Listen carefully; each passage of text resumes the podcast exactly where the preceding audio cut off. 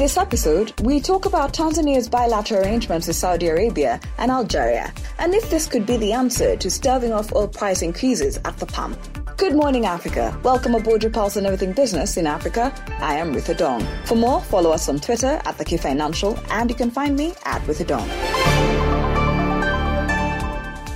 As global oil prices take a northward move, Tanzania has reduced and abolished certain fuel taxes to reduce the price of petroleum to put the country on a strong path for industrial growth and investment. The country is going a step further and working on bilateral arrangements with oil-rich countries to deal with the medium-term pressures that will come with the increase in crude oil prices. Economist Uhuru Ombeni, based in Tanzania, sheds a light on this move by the government. What oil prices is increasing is rising from around $50 per barrel as of uh, January 2021 to around 86 per barrel as of October 2021. So there is an impact in terms of prices in our country, but we have different ways that other country we are we are we are dealing with the uh, uh, global rise in the oil prices. For example, recently for the short-term measures, like we have introduced um, a strategy to reduce levy on oil, and this is has this has led to the decline in the diesel prices by around 18 t shillings per, per liter, and you know there is uh, like a stable price in the petrol per, per liter, and that is because of the reduction of this of this levy. And in the future, uh, the Minister Special for Energy has started some negotiation and discussion with the fellow minister in Saudi and Algeria to have like a possibility of the government to purchase oil direct from the refineries instead of leaving the intermediaries that were using that opportunity and intro- I mean putting the oil prices higher so that they can make profit. So the minister has had a meeting with the Algeria minister and Saudi Arabia minister as well. So, which are these are the biggest producer of oil. So, we're just looking into long-term solution to make sure that in the future, uh, the government through TPDC they purchase directly this oil from the producer, and that will cut the intermediaries' cost uh, in the future. So the, the issue of you know we we are in negotiation to make sure that we build a fuel terminal, a big one, together with our fellow our fellow our fellow countries. We are we are we are, we are working on. So that is the role of the of the of the of the government to make sure that uh, oil prices remain stable and remain accommodative and possible that you know the prices to go down so that every citizen in the country can be able to to to to to purchase and the purchasing power remain remain remain higher in terms of ability for of the people to have uh, to to to purchase oil. So I think the best way we can we can say how the government is is dealing with the global rise in the oil prices is you know the issue of levy and the issue of you know taking oil direct from the producer.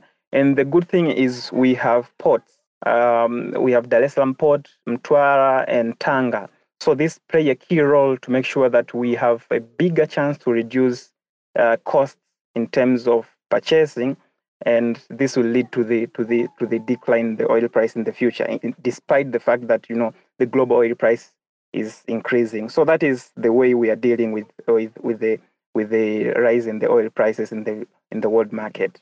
That was Uhuru Ombeni, an economist based in Tanzania. A quick review of the other stories making it into the podcast. Kenya Airways is recalling some of its former employees who were affected by restructuring last year, meant to conserve cash in the wake of the COVID-19 that disrupted business. The recruitment, which has been ongoing for the last two months, follows growing demand for air travelers passengers, especially on local destinations that has seen competition among carriers increase. Kenya Airways cut its workforce last year to survive the COVID-19 turbulence. It also resorted to a hiring freeze and unpaid leaves to stabilize its operating costs. The airline has been upgrading its frequencies of late to match the rising number of passengers on both local and international routes. Last week, it increased its frequencies to the UK to two weeks after Britain removed Kenya from the red list of countries which barred travelers from Kenya from going to the UK. The carrier also started flights to France after suspending the route a while back. Work is due to begin on Botswana's second privately owned coal mine in the first quarter of next year, despite calls to abandon coal. At the COP26 climate conference in Glasgow, the Southern African country signed up to global commitment to reduce the use of heavily polluting coal, but opted out of a pledge to stop issuing new licenses to mine the fossil fuel. Botswana is edging ahead with developing its coal resources, which are estimated about 200 billion tons, as it looks to wean its economy off a dependence on diamonds. Matla was awarded a license in February and had hoped to start building the 1.2 million tons per annum mine this year, but was stalled by COVID-19 pandemic and regulatory delays. Some shareholders of offshore bonds issued by a unit of developer China Evergrande Group have not received interest payments due by Monday evening in Asia. Twice in October, Evergrande narrowly averted catastrophic defaults on its $19 billion worth of bonds in international capital markets by paying coupons just before the expiration of the grace periods. One such period expires on Wednesday, November 10th, for more than $148 million in coupon payments that had been due on October 11th. Evergrande is also due to make coupon payments totaling to $255 million on its June 2023 and 2025 bonds on December 28th. Evergrande's shares edged lower on Monday, finishing the day down by 0.9 9%. They have fallen nearly 85% this year. Duration finance data shows that companies' dollar bonds continuing to trade at discounts of about 75% from their face value on Monday. Once China stopped selling developer, Evergrande has been reeling under more than $300 billion in liabilities, and its liquidity woes have evaporated across the country's $5 trillion property sector, prompting a string of offshore debt defaults, credit rating downgrades, and sell-offs in the developer's shares and bonds in recent weeks.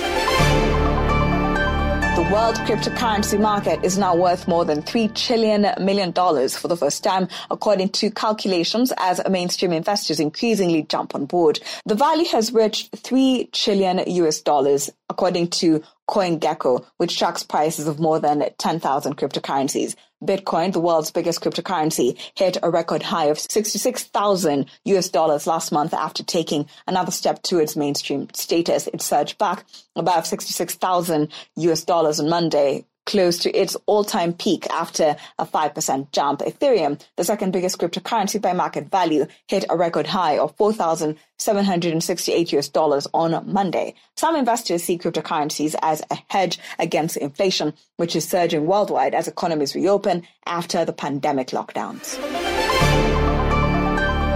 and a look at the market. Saudi Arabia's stock exchange is due to make its trading debut next month after starting the process to sell a 30% stake in an initial public offering, according to its chief executive officer. The kingdom's market regulator signed off on Saudi Tadawul Group's holding offering of 36 million shares. SNB Capital, JP Morgan Chase and Co. and Citigroup are the IPO's global coordinators and underwriters. The offering, which may be one of the biggest in the exchange sector, since Euronext N.V.'s $1.2 billion listing in 2014 could value the bourse at between 3 billion and 4 billion US dollars. The exchange will offer all shares to institutional investors with a clawback to retail investors of up to 10% of shares. Khalid Al Hassan said the IPO subscription for institutions will start on the 21st of November and for individuals on the 30th of November. Thank you for always waking up with us. Good Morning Africa is a product of the K Financial. And if you have suggestions or you want to check out more stories, visit our website. That is kfinancial.com. And don't forget to subscribe. You can also find us on all social media platforms at the K Financial. And you can find me at Ruthadong on Twitter.